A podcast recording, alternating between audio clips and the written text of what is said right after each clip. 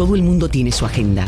Políticos, empresarios, organizaciones e individuos. La nuestra, investigar, fiscalizar, incomodar, sacar a la luz lo que nos afecta o nos quieren ocultar. Estás en sintonía de Agenda Propia. Puerto Rico y bienvenidos a otra edición de Agenda Propia. Soy Damari Suárez y les invito a que me acompañen durante toda esta hora en el único programa en la radio puertorriqueña especializado en la investigación a fondo. Agenda Propia es un espacio semanal que producimos en el Centro de Periodismo Investigativo para discutir de manera crítica el quehacer noticioso, económico y social del país. Ustedes pueden mantenerse informados sobre todas nuestras investigaciones buscando en nuestra página www.periodismoinvestigativo.com. También nos pueden encontrar en las redes sociales, ya sea en Twitter, en Instagram o en Facebook como arroba CPIPR. En nuestro nuestra agenda del día hoy hablamos sobre una investigación publicada por la Unidad Investigativa de Educación del CPI que revela que en el Departamento de Educación no se cuenta con unas guías claras ni materiales específicos para ofrecer educación antirracista, pese a que existe una ley que le ordena junto a otras agencias a tomar, y cito, todas las acciones y medidas necesarias para concienciar sobre el racismo y afirmar la afrodescendencia. ¿De qué se trata? En breve le decimos. En esta edición de Agenda Propia también vamos a conversar con Ana Teresa Sola, interna del CPI, sobre un chequeo de datos que hiciera sobre expresiones del alcalde de San Juan relacionadas al proceso de reparación de los centros de diagnóstico y tratamiento en la ciudad capital. Y en última instancia, pero no menos importante, al final del programa vamos a hablar con el gerente del Instituto de Formación Periodística, Víctor Rodríguez, sobre la jornada que será la próxima semana de talleres educativos del Centro de Periodismo Investigativo. Iniciemos Agenda Propia. Esta es La Piedra en el Zapato En la historia que lleva como título Sin materiales para la educación antirracista en las escuelas públicas, Tatiana Díaz Ramos halló que en el Departamento de Educación no existe un currículo con guías precisas y materiales adecuados por grado para enseñarle a los y las estudiantes sobre la afrodescendencia y la equidad de las razas. Saludos Tatiana, ya estás conectada a través de la línea telefónica. Bienvenida como de costumbre a Agenda Propia. Saludos, Damaris, y aprovecho para desearle felicidades a todos los colegas periodistas. Exactamente, estamos en la semana de la prensa. Cuéntanos un poco de los hallazgos de esta investigación. Bueno, esto comienza, ¿verdad?, cuando en la unidad investigativa de educación nos planteamos fiscalizar cómo es que el Departamento de Educación está cumpliendo la ley 24, que entró en vigor en, en 2021, y esta es la ley conocida como la Ley del Día Nacional para la Erradicación del Racismo y la Afirmación de la Afrodescendencia. Y entonces lo que encontramos es que la agencia básicamente se ha limitado, ¿verdad?, a unas cartas circulares bastante genéricas, que lo que plantean es que se tienen que realizar una serie de actividades durante dos semanas del año escolar, precisamente para reafirmar esta herencia y, nuestra identidad puertorriqueña eh, como tal. Todavía el departamento no ha establecido una guía curricular para este tipo de enseñanza, para la enseñanza antirracista. Y actualmente se encuentra en un proceso ¿no? de, revisar todos sus currículos, de todas las clases. Y dentro de ese proceso, eh, los temas, por ejemplo, como equidad, respeto, identidad cultural, se proponen solamente, ¿verdad?, como unos temas transversales que dejan en manos de los maestros y las maestras para ver cómo los integran, ¿verdad?, a sus clases sin, sin mayores explicaciones o instrucciones.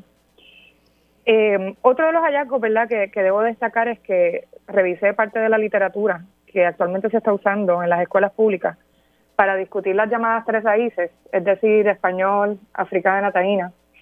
Y entonces, muchas veces estos mismos textos y cuadernos lo que hacen es reproducir ¿no? estas imágenes y, estas, y estos textos, estas palabras, que lo que hacen es ¿verdad? normalizar de algún modo el, el, racismo, la esclavitud, o simplemente eh, relegar ese pasado y esa herencia africana únicamente a ese pasado esclavista. Eh, lo otro también que hay que destacar, ¿verdad?, es que este tipo de temas, de verdad, de nuestra historia, de nuestra identidad cultural, no se viene a tocar hasta el cuarto grado, ¿verdad? Y esto es importante destacarlo, ¿verdad? Porque desde pequeños, ¿verdad? Eh, esto, los estudiantes van, ¿verdad? Formando su, su personalidad, su identidad, pero eh, no vienen a conocer su historia, obviamente una historia de la manera en que se está enseñando ahora eh, tergiversada, por, por decirlo de alguna manera, eh, hasta entonces. Lo otro también que debo destacar es que solamente hay un curso electivo especializado en este tipo de temas de la afrodescendencia, pero solamente es para estudiantes de escuela superior. De hecho, es la segunda electiva que más matrícula obtiene o, que más matrícula trae actualmente en el Departamento de Educación. Llama mucho la atención eso, que en los grados primarios es donde debería haber esa, ¿verdad? Ese reforzar eh, esa equidad en términos de, la, de las razas, porque es el, momento en que están como esponjas. Eh, eh, hablaba de que se ha asignado un dinero. ¿Cuánto es el monto y cuándo entonces se espera que haya un currículo integrado, si es que hay una fecha? Bueno, eh, realmente el departamento lo que indicó es que sí identificaron unos fondos, precisamente de los fondos que otorgaron para la emergencia de la pandemia, y eso se supone que va a permitir este, adquirir libros nuevos, eh, brindar desarrollo profesional a los maestros, entre otros asuntos, aparte, eh, como por ejemplo crear esa guía curricular antirracista. Pero, eh, por ejemplo, la agencia no especificó qué es lo que piensan comprar o si ya tienen una lista preliminar Básicamente ellos se limitan a responder que identificaron ese dinero, que esperan antes de que finalice el año abrir una convocatoria de propuestas para las casas editoriales. Eh, y, eh, ¿verdad? Si los procesos corren normal, no hay alguna impugnación o algo por el estilo, pues eh, deberían llegar los materiales a los salones entre enero y agosto de 2023. Vamos a la cita directa. Tatiana, y ya nos conectamos con la profesora Laisa Fournier, quien preside la organización magisterial Únete. Saludos, profesora, y bienvenida a Agenda Propia. Saludos, saludos a ti, a Tatiana y a los radioescuchas también. Antes de soltar el batón a Tatiana, que es la experta en este tema en la unidad investigativa de, educación del centro, ¿cuáles son las dinámicas que se dan en el salón de clases? Bueno, uh, no sé si la pregunta era para mí o para Tatiana, discúlpame. Para, para usted, para usted. Para usted. Ok, estamos hablando sobre el tema de afrodescendencia um, y, y, y lo del tema de antirracismo y todo eso en la escuela y en realidad pues concurro con Tatiana es muy poco lo que se toca en, el nivel elemental, que esa es mi área, um, porque obviamente se integró la clase de estudios sociales con la de español, dándole más peso a la clase de español, no hay guía, no hay currículo, no hay materiales para eso. Los maestros, pues obviamente suelen integrarlo dos semanas al año, ¿verdad? Que es eh, la semana de la puertorriqueñidad. Y, y concurro con el artículo muy bien elaborado que, que se le da un peso más como limitado al pasado esclavista, ¿ves? Porque se, se, se considera, ¿verdad?, de que nuestros descendientes fueron esclavos y se presenta esta imagen así, ¿verdad?, de los esclavos y todo eso. Aquí los Dándole seguimiento a eso, profesores, porque a mí me llamó mucho la atención eh, lo que decían eh, la madre y, y, hasta profesores sobre, sobre las imágenes editoriales. ¿Cómo es posible que hasta este entonces se escojan ese tipo de libros que lo que hace es reforzar aún el pensamiento eh, y el comportamiento racista? pues lamentablemente cuando no se escogen expertos en la materia, estoy hablando de expertos profesionales de la universidad que se dedican a eso, ¿verdad? Y, y, o se escogen maestros que tienen e, esa visión, porque es que esa visión se, desarrolla con el tiempo. Hay que ir construyendo, ¿verdad? Esa, e, e, esa, esa cultura en nuestros jóvenes. Pues pasa esto lamentablemente. Los maestros eh, dentro de lo que podemos, ¿verdad? Y por ejemplo, yo soy maestra de inglés, pero suelo en los 10 minutos de, de, introducción, ¿verdad? De reflexión, hablar sobre, sobre Mayra Santofebre, Ivonne Soya, Celestina Cordero, ¿verdad? Que fue educadora, personas que han sido influyentes, Ruth Fernández, y en la área de inglés, que es la que a mí me compete, en mi clase de inglés, pues yo cubro eh, Harriet Thomas, Martin Luther King, Maya Angelou, no son de aquí de Puerto Rico, pero eh, ves que son gente que se han desarrollado o han hecho la diferencia en mercado. Tengo que coincidir completamente, aunque, aunque, ¿verdad? He visto una diferencia en los estudiantes los últimos años las madres ya están enviando a sus hijas con los pelos sueltos, así, ¿verdad? Esos rizos hermosos, bellos que me encantan, ¿verdad? Ya no es como antes, que antes le hacían los alisados a las niñas para, para evitar, ¿verdad?, de que, de que recibieran molestias o burlas, porque los nenes en escuela elemental suelen ser un poquito más crueles en, a esa edad. Así que he visto ese cambio, esa diferencia, pero hay mucho que hacer, hay mucho que trabajar. Hay que hay que trabajar con eso para para crear la conciencia en nuestros jóvenes y niños. Correcto. Eh, profesora, y por ejemplo, si el magisterio quisiera, ¿verdad?, solicitar desarrollo profesional, talleres sobre afrodescendencia, ¿tienen la posibilidad de ir directamente al Instituto de Desarrollo Profesional y hacer esa solicitud? ¿O hay todo, digamos, un, proceso y una burocracia antes de ustedes poder eh, acceder directamente a este tipo de talleres y de formación? Pues mírame, el Departamento de Educación ofreció unos talleres. Yo creo que la falla mayor fue que fueron durante la tarde, noche, o sea que eso te resta tiempo. Los talleres duraban hasta las nueve de la noche y eso es eso un sacrificio nacional porque los maestros pues obviamente cogemos parte de nuestra tarde a noche para planificar y buscar materiales reproducir todo eso pero sí en las escuelas hay una partida que es para talleres profesionales y se hace una como un cuestionario a los maestros usualmente estos talleres son los mismos repetitivos pero la escuela podría tomar ese tipo de taller, pero en las casas que he visto que ofrecen los talleres, no he visto ese tipo de taller. O sea, no lo he visto. Ok. Eh, desde, digamos, desde su experiencia como maestra y también como líder dentro de, del, del gremio magisterial, ¿qué sugeriría tanto al departamento como a otros compañeros del magisterio para subsanar, verdad, esa falta que hay de unas guías más claras, de unos materiales más apropiados? pues definitivamente hay que trabajar un currículo, ¿verdad? Al igual que, que, en el pasado se trabajaron currículo de perspectiva de género, ya montado con las clases preparadas, eso para la época de Rafael Román, pues yo entiendo que hay que trabajar un currículo de integración de todas las materias, porque esto se puede trabajar en todas las materias, porque fíjate que te mencioné a artistas, te mencioné, tenemos Roberto Clemente, tenemos a Jackie Robinson que fue de Estados Unidos, o sea que podemos coger de las dos, de, las dos culturas, ¿verdad? Pero básicamente eh, desarrollarlo, eh, hacerlo accesible a los maestros, hay que buscar libros que tengan que ver con eso, imágenes que sean de personas, como yo he dicho, empoderadas, que han hecho cambios en, en, nuestra cultura, ¿ve? Que, que, yo siempre le digo a mis nenes que una sola persona como Martin Luther King, Rosa Parks, otra gente aquí en Puerto Rico, pues, pues cambiaron la visión del mundo. Y así es, es que tenemos que trabajar con nuestros niños, pero el departamento obviamente tiene mucho dinero para eso.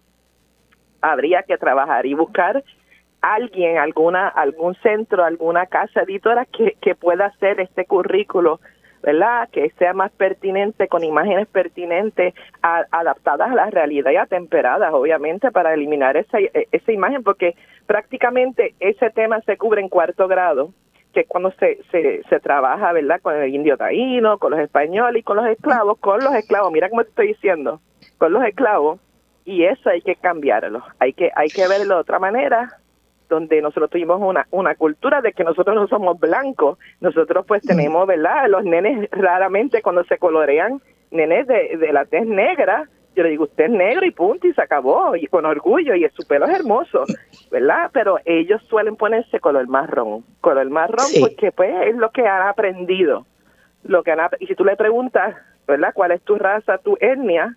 Te van a decir que pues son, son, son marrón o son hispanos no te van a decir nunca que son negros. Eh, Furnier, ¿y, cuán importante va a ser eso en, los grados primarios? Porque, claro, es su especialidad, aunque es en, el, en la asignatura de, inglés, pero, pero evidentemente no se entra en, en, los grados cuando los niños son como esponjitas. Bueno, pues como te dije, esto hay que trabajarlo, hay que educar los maestros. Así habemos muchos maestros que tenemos la conciencia, la conciencia y que empezamos desde pequeños a, trabajar eso, ¿verdad? A aceptarnos como somos, de que somos seres maravillosos, de que somos hermosos, de que, ¿verdad? Podemos hacer el cambio en la sociedad, pero como te dije, hay hay que guiarle a los maestros, no tienen nada, básicamente esto es porque yo yo tengo en mi salón, si tú lo miras, yo tengo fotos aquí de personas que, que cambiaron la historia de, de, del mundo y tengo personas, ¿verdad?, de la raza negra y eso me preguntan mis estudiantes y eso me abre la puerta para ya comenzar con ese diálogo, ¿verdad? Pero no hay material, los maestros tienen que buscarlo, hay, tienen que buscarlo. Gracias, profesora. Escuchaban a Laisa Fournier, presidenta de la organización magisterial Únete. Y Tatiana, ahora nos conectamos con María Beatriz Serrano Abreu, quien es la coordinadora de la investigación que lleva como título Visualizando la Afrodignidad, examinando los libros de texto de historia en la Escuela Elemental de Puerto Rico para la Equidad Racial. Saludos y bienvenida a Agenda Propia. Hola, saludos, damas. Buenas tardes a la audiencia y gracias por la invitación. Quizá un poco para poner como embocadura una reflexión de cuán importante es que existan estas guías adecuadas que evidentemente, según la investigación de Tatiana y la admisión del propio departamento, no existen para una educación antirracista. Sí, cierto es. Este, estaba, eh, logré escuchar los últimos minutos de la conversación anterior y entonces eh, quiero unirme al reclamo, ¿verdad?, de que eh, no estamos hablando solamente de que los maestros y maestras carecen de un adiestramiento que les, ¿verdad?, que les forme en temas de cómo enseñar la afrodescendencia en el salón de clases, sino que también hace falta materiales y no, y quería aclarar ahí que no es por una falta de materiales en Puerto Rico, porque aquí hace mucho tiempo se vienen generando, por ejemplo, libros, este, literatura infantil, juvenil, novelas, cuentos, eh, o sea, carencia de materiales no tenemos. Aquí en Puerto Rico no es verdad que lleguen al salón de clase, pues son otros 20 pesos, como decimos por ahí. Y en esta investigación en particular, eh, eh, liderada verdad por la doctora Isa Algodró y Mariluz Franco Ortiz, este, del Instituto de Investigaciones Interdisciplinarias en la UPR de Calley, eh, pues tenemos un, interés particular en evaluar, en este caso, las editoriales, ¿verdad? Los libros de texto que se están utilizando en el salón de clase, particularmente en las clases de historia, para enseñar la afrodescendencia y enseñar temas que tengan que ver, por ejemplo, con eh, el tema de África, el tema de la esclavitud, el tema de eh, el legado afrodescendiente y, por supuesto, pues el tema de eh, negritud y belleza, ¿no? Y entonces nuestro, nuestro interés, pues, eh, queremos eh, finalmente, nuestro objetivo mayor, ¿verdad?, es poder incidir en la política pública este, que emplea el Departamento de Educación, pero también en ser prácticas en las eh, aportaciones que podamos realizar y en ese sentido, pues, ajá. No, no, adelante. Ah, discúlpame, sí, Nadie, en ese sentido, eh, que cierro con esto, pues nuestro objetivo mayor es eh, comenzar a desarrollar eh, una guía dirigida a las editoriales, en donde las editoriales puedan tener unos criterios mínimos, ¿verdad? O mínimos o básicos de cómo enseñar la afrodescendencia, de cómo hablar de la afrodescendencia en los libros de texto, de cómo visualizar e ilustrar temas que estén relacionados con la afrodescendencia. Así que eh, ¿verdad? Y esto pues que propenda en una educación reparadora, restauradora, este, que dignifique también a nuestros niños, niñas, niñas negros y afrodescendientes. Y, quizá un poco antes de pasar el batón con, Tatiana, a mí me llamó mucho la atención esa explicación o esa, más, que explicación, esa descripción de que hay eh, fotografías todavía o láminas donde muestran al, negro esclavo con una sonrisa. O sea, eh, eh, literalmente hay trabajo que hacer en las editoriales. Sí, hay un trabajo que hacer, no, no tan solamente con el contenido escrito, sino como tú bien mencionas, con los visuales. En esta, este, durante ¿verdad? estas ocho semanas de, de este verano hemos estado trabajando, en total hemos sido un equipo de 15, ¿verdad? Tres investigadoras y 12 eh, asistentes de investigación y hemos estado revisando cuatro editoriales específicamente que se utilizan en el Departamento de Educación, como te mencioné, y el interés de nosotras es, eh, ¿verdad?, evaluar y analizar el contenido escrito, pero también el contenido visual, porque, ¿verdad?, en estos días reconocemos que los estudiantes, ¿verdad?, los niños, niñas, adolescentes, eh, mucho de lo que consumen es visual y de la forma en que aprenden, pues ciertamente es visual y mucho más este en esta etapa en donde eh, están en cuarto grado, 8, 9, 10 años, en donde el aprendizaje a veces es bien concreto. Y entonces, eh, ¿verdad? Hemos identificado unos horrores, este, unas láminas, este, por ejemplo, había una eh, que nos chocó mucho, que era una imagen de la esclavitud y en una parte eran los colonos y en otra parte eran eh, los negros, ¿verdad? Las personas negras afrodescendientes esclavizadas y algunos de ellos están dibujados como monos, ¿verdad? Y entonces otra serie de imágenes. Sí, son imágenes que, eh, ¿verdad? En el mismo análisis, en las conversaciones este grupales, imágenes impactantes y dolorosas también, ¿no? Eh, pues, hemos visto también imágenes que tienden a, cosificar el cuerpo eh, de las personas negras, muchas imágenes que representan eh, o que aluden a una hipermasculinización del cuerpo del hombre negro, poca ropa, eh, cuanto a las imágenes que pretenden, ¿verdad?, eh, resaltar el tema del cimarronaje, y de la rebeldía pues de nuestros eh, esclavizados afrodescendientes pues tienden también a, a, representar a nuestros esclavizados, a nuestros ancestros esclavizados de manera independiente, ¿verdad? Este, contrario a cómo se visualiza la rebeldía o la resistencia indígena, en donde siempre hay comunidad, ¿no? Hay como un grupo que ha acordado, eh, pues, que quiere retar, eh, que quería retar esa institución de la esclavitud, ¿no?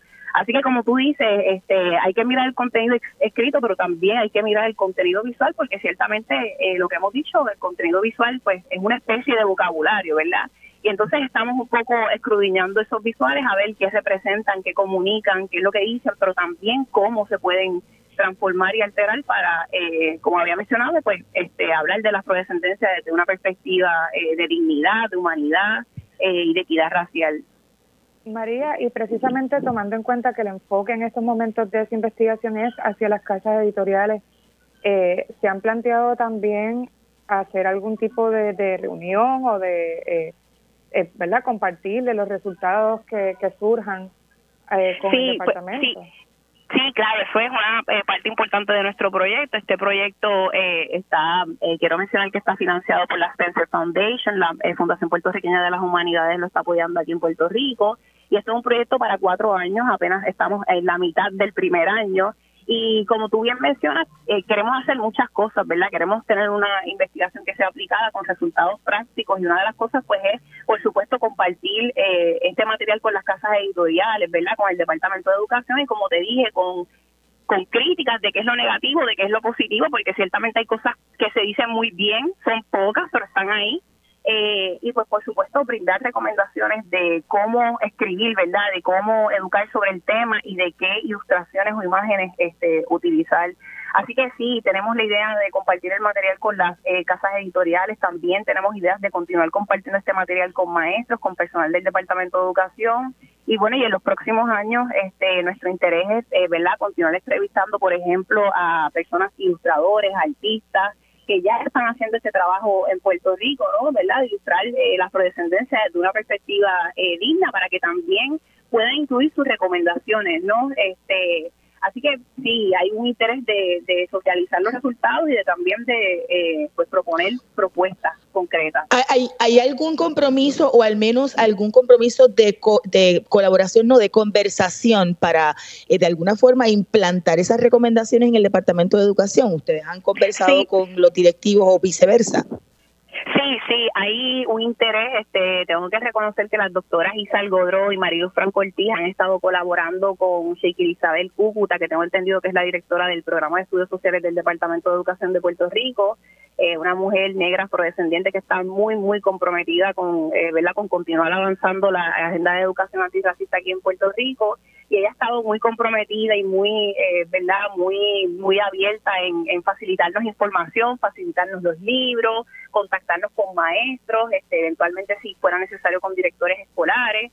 Eh, porque sí, este, hay un interés en, en, que esto no se quede verdad en el libro o en el papel o en las publicaciones que queramos hacer más adelante, sino que esto pues pues pueda tener un resultado concreto y pueda incidir en la política pública del país. Así que sí, hay muy buenas conversaciones y, hay mucha apertura y mucha disponibilidad para avanzar eh, el tema y eventualmente pues eh, esto, ¿verdad? Que estamos generando, que eh, queremos que termine en una guía práctica para los maestros, pero también en materiales para las casas editoriales. Claro. Este proyecto es de cuatro años, sé que tengo que hacer la pausa, pero ¿cuándo tendríamos una primera parte, una primera guía?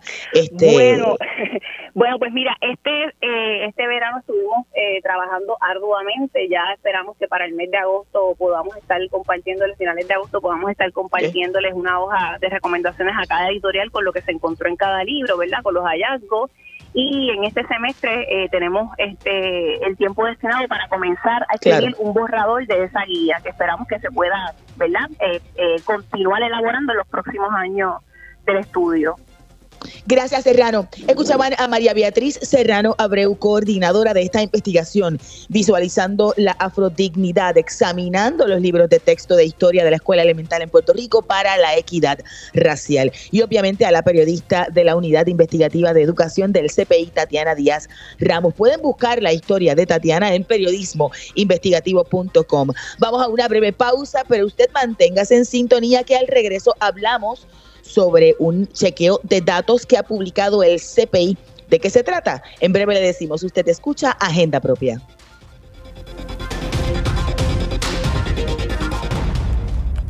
Agenda Propia regresa en breve.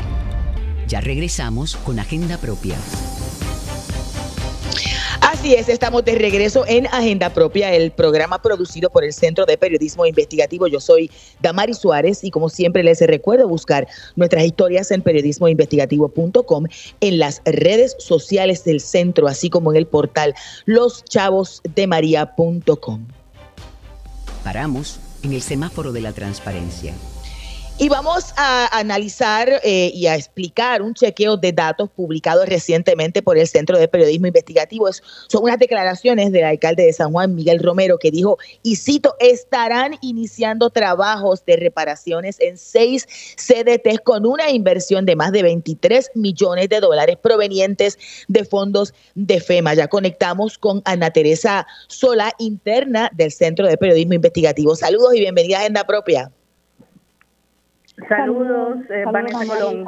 Eh, sí, y también ustedes escucharon ya, nos acompaña también Vanessa Colón Almenas, periodista e editora de los chavos de María.com. Saludos, Vanessa. Saludos, saludos a toda la audiencia, incluyendo a Culebras y Vieques.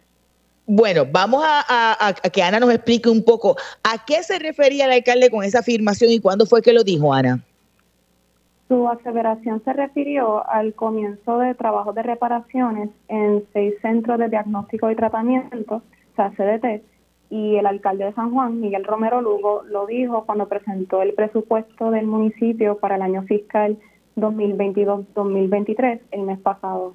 Eh, comenzar, comenzaron trabajo en dos CDT y están retrasados. Para empezar las reparaciones, estos proyectos deben pasar por los procesos de diseño, permiso y subasta.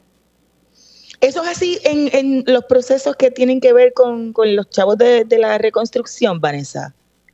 Sí, esto es parte de, ¿verdad? de una de las asignaciones de los proyectos de obra permanente que otorga la agencia eh, federal FEMA. Eh, en este caso, pues estos fondos fueron otorgados recientemente al municipio de San Juan eh, bajo lo que se llama la sección ¿verdad? 428 de la ley Stafford.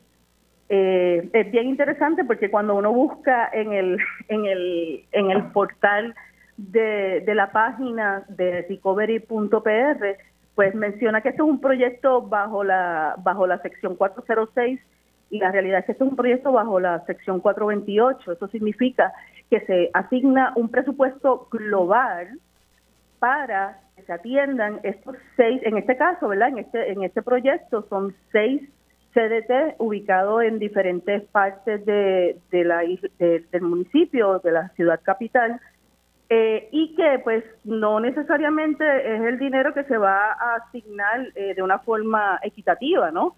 Sino que todo va a depender de los daños que tiene cada uno de las cada una de las estructuras.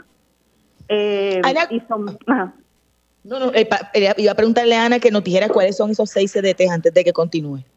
Sí, los seis CDT son el José S. Laval, el doctor José A. López Anton Giorgi, el doctor Olivera Guerra, el doctor Enrique Copich, el doctor Manuel Quevedo Báez y el Centro Más Salud, doctor Gualberto Rabel. Entonces, no se va a, distribuir el dinero de forma equitativa, sino dependiendo de cuáles han sido los daños eh, por el huracán o los huracanes. Sí, exactamente. Ajá, Vani. Sí, eh, son, o sea, cuando se asigna un proyecto bajo la sección 428, pues es, un, es como si fuera un fondo, ¿verdad? Un presupuesto global. Entonces, pues el, la persona, la persona no, perdóname, en este caso pues es el municipio, ¿verdad? Pero puede también ser una organización este, sin fines de lucro o una agencia gubernamental. En este caso pues es el municipio el que se encarga de manejar el presupuesto entre estas seis estructuras. Eh, contrario a lo que es un proyecto 406, que es cuando te asignan una cantidad en específico eh, y que si con costos reales, ¿no? Que significa que si en un futuro, si te cuesta más la reparación y puedes corroborarlo tú como municipio, pues puedes someter la información al departamento de, en este caso a la Agencia Federal FEMA y al COR 3 para decir, oye, me costó más. Pero en este caso es un, proyecto de la, de la sección 4, bajo la sección 428. Ana, eh, por ejemplo, son fondos de FEMA, pero parece que hay una diferencia entre cuántos van a necesitar en el municipio y el dinero asignado por FEMA. Entonces, ¿cómo van a distribuir e-, esa, esa eh, eh, La, manera en que, en que vayan a, trabajar la, reparación de estos CDT? Sí, Ana, si quieres, ¿puedes tú abordar en eso, Ana? Sí, los fondos, como dijo Vanessa, los fondos federales no se van a dividir equitativamente eh, según el director del, Departamento de Diseño y Planificación Urbana de San Juan, Alberto Vázquez, eh, cada centro tendrá su propio presupuesto ajustado según esos alcances aprobados por la agencia FEMA. ¿Cuánto dinero obligó FEMA versus lo que va a, reparar, va a costar la reparación, Ana?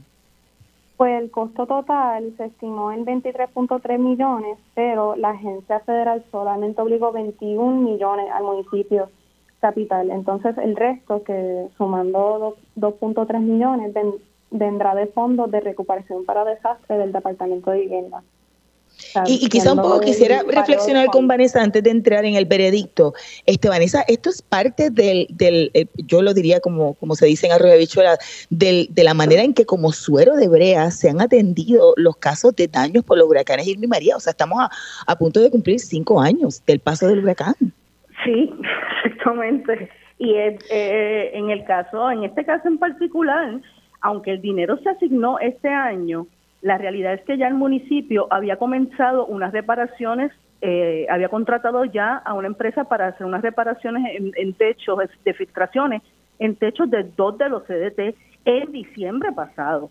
Y se tuvo que atrasar la, esa, esas reparaciones incluso para diciembre de este año. O sea, eh, una de las cosas que sí es importante aclarar, eh, Damari, es que todas las asignaciones, ¿verdad?, que vengan bajo un proyecto bajo la sección 428, el 90% lo va a asignar la agencia federal FEMA. Y, ese, y normalmente el otro 10%, pues es un pareo de fondos que tiene que eh, provenir, ¿verdad? En el caso, pues puede ser una agencia, puede ser un municipio, puede ser una organización sin fines de lucro. En este caso, pues eh, viene de los fondos, eh, como mencionó Ana, de recuperación para desastres de vivienda, lo que se le conoce como los famosos CDBGDR. Eh, ¿Qué supone todo esto? Que no es cuando el alcalde menciona que estarán iniciando, pues sí, es cierto, estarán iniciando los procesos y como parte de los procesos, pues siempre hay que hacer unos estudios de diseño, hay que hacer unos estudios de diseño de ingeniería, unos procesos de arquitectura. Eh, en, algunos casos, pues hay que hacer unas pruebas de, ambiente, eh, de preservación histórica.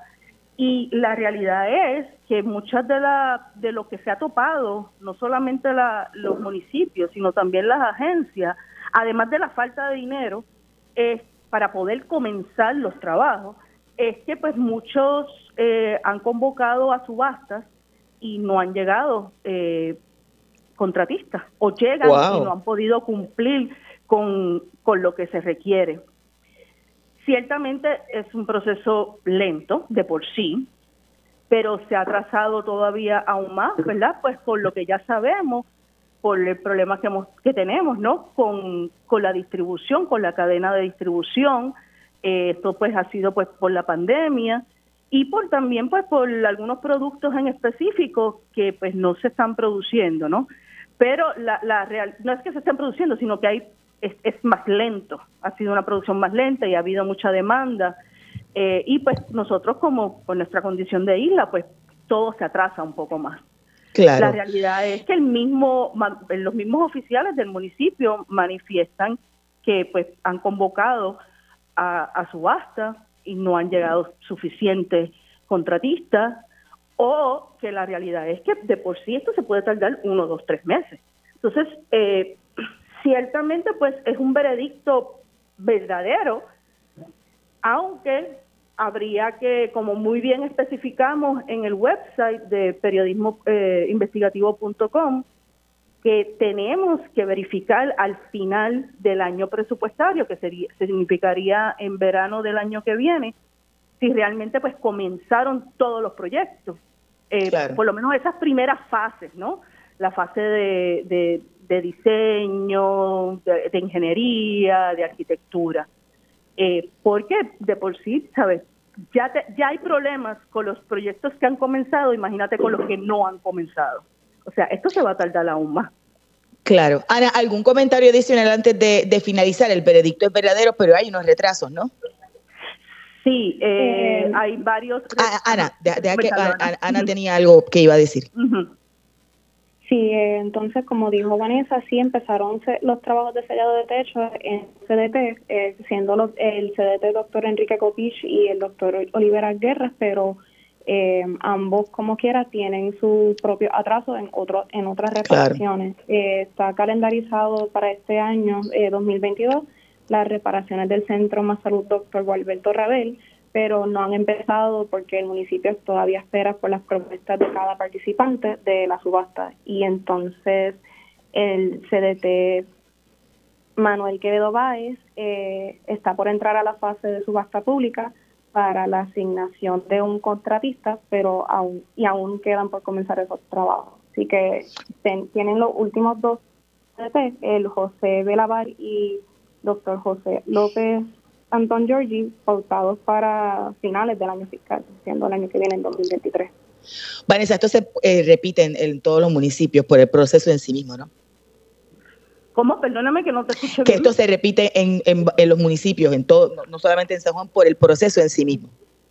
Exactamente, esto, esto es una de las cosas que está pasando en estos momentos, eh, es la falta de, de, contratistas que lleguen a la subasta, eh, porque ya pues sí se ha habido, diríamos que yo, yo podría decir que sí, por lo que he visto en algunos de los, de los datos de FEMA y del POL 3, pues sí ha habido un aumento en la asignación de dinero, ¿no? Que es lo, lo famoso cuando, cuando dicen, pues obligaron el dinero.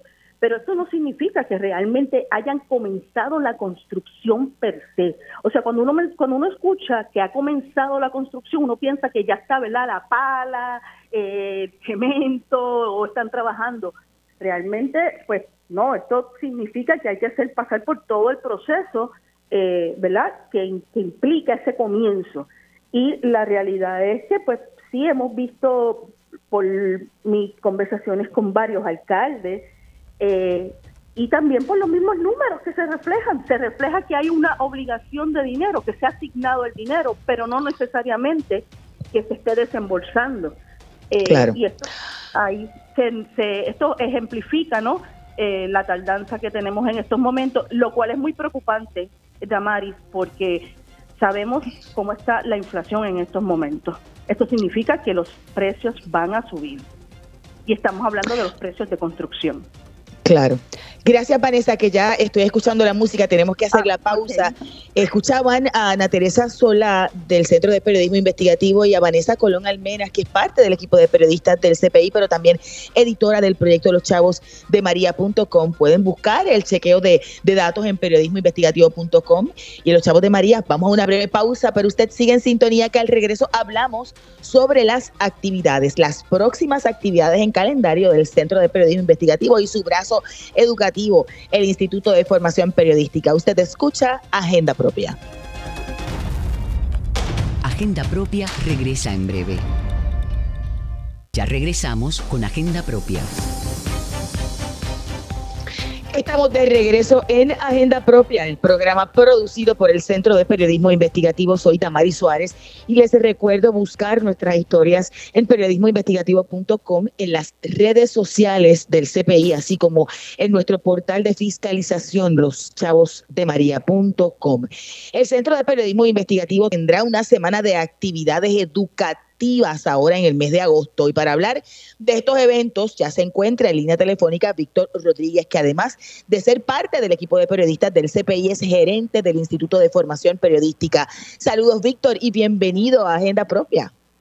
Saludos Damaris y saludos a todas las personas que nos sintonían. Siempre que hablamos, me gusta mucho explicarle a los radioescuchas qué es el Instituto de Formación Periodística antes de entrar en lo que, lo que va a ser ese banquete de, talleres y esa jornada educativa de la, próxima semana. Claro que sí, Damaris, como bien comenta, o sea, el Centro de Periodismo Investigativo, además de su misión de fiscalización y de periodismo investigativo y de litigio para el acceso a la información, pues también tiene un brazo de formación y educación continua para, para periodistas, tanto de Puerto Rico como el Caribe. Desde 2015, o sea, el, el, el IFP eh, del Centro de Periodismo Investigativo se ha dado la tarea de traer recursos, expertos, profesores, periodistas de otras latitudes para que nos den herramientas sobre cómo mejorar nuestras prácticas de investigación, de cobertura, de entrevistas y cómo llevar información eh, de manera mucho más asentiva y responsable a la ciudadanía. Y estamos, esta es la semana de la prensa, de hecho, nuevamente como hizo Tatiana, también le extiendo un, unas felicitaciones a todos nuestros colegas y las colegas y los colegas en, en toda nuestra semana. Ayer fue el Día Nacional del Periodista y la próxima semana entonces el instituto tiene en agenda talleres educativos y una jornada sobre el periodismo de investigación. Eso, es así, de hecho, felicidades a ti también por, por, por, la gestión y por toda la labor tan importante que haces para, para nuestro gremio. Eh, Muchas gracias. Eh, como bien decía, este, en, extensión a esta, a esta semana que estamos celebrando eh, eh, al gremio periodístico de Puerto Rico, pues la semana que viene vamos a estar llevando a cabo varios eventos como parte de, de esta celebración. que comenzarían el miércoles 10 y terminamos con en el viernes en el viernes 12 tenemos eventos que son dedicados exclusivamente para, para nuestros colegas periodistas, para fomentar discusiones, para fomentar eh, eh, formación y educación continua, pero también tenemos eventos abiertos para la ciudadanía, ¿no? También un poco este, en este proceso de celebrarnos como periodistas, nos, nos toca también eh, seguir alineándonos en esa afirmación de para qué nos dedicamos a esto y al final del día pues es para proveer la información eh, a las personas para que tomen decisiones en su convivencia social. ¿no?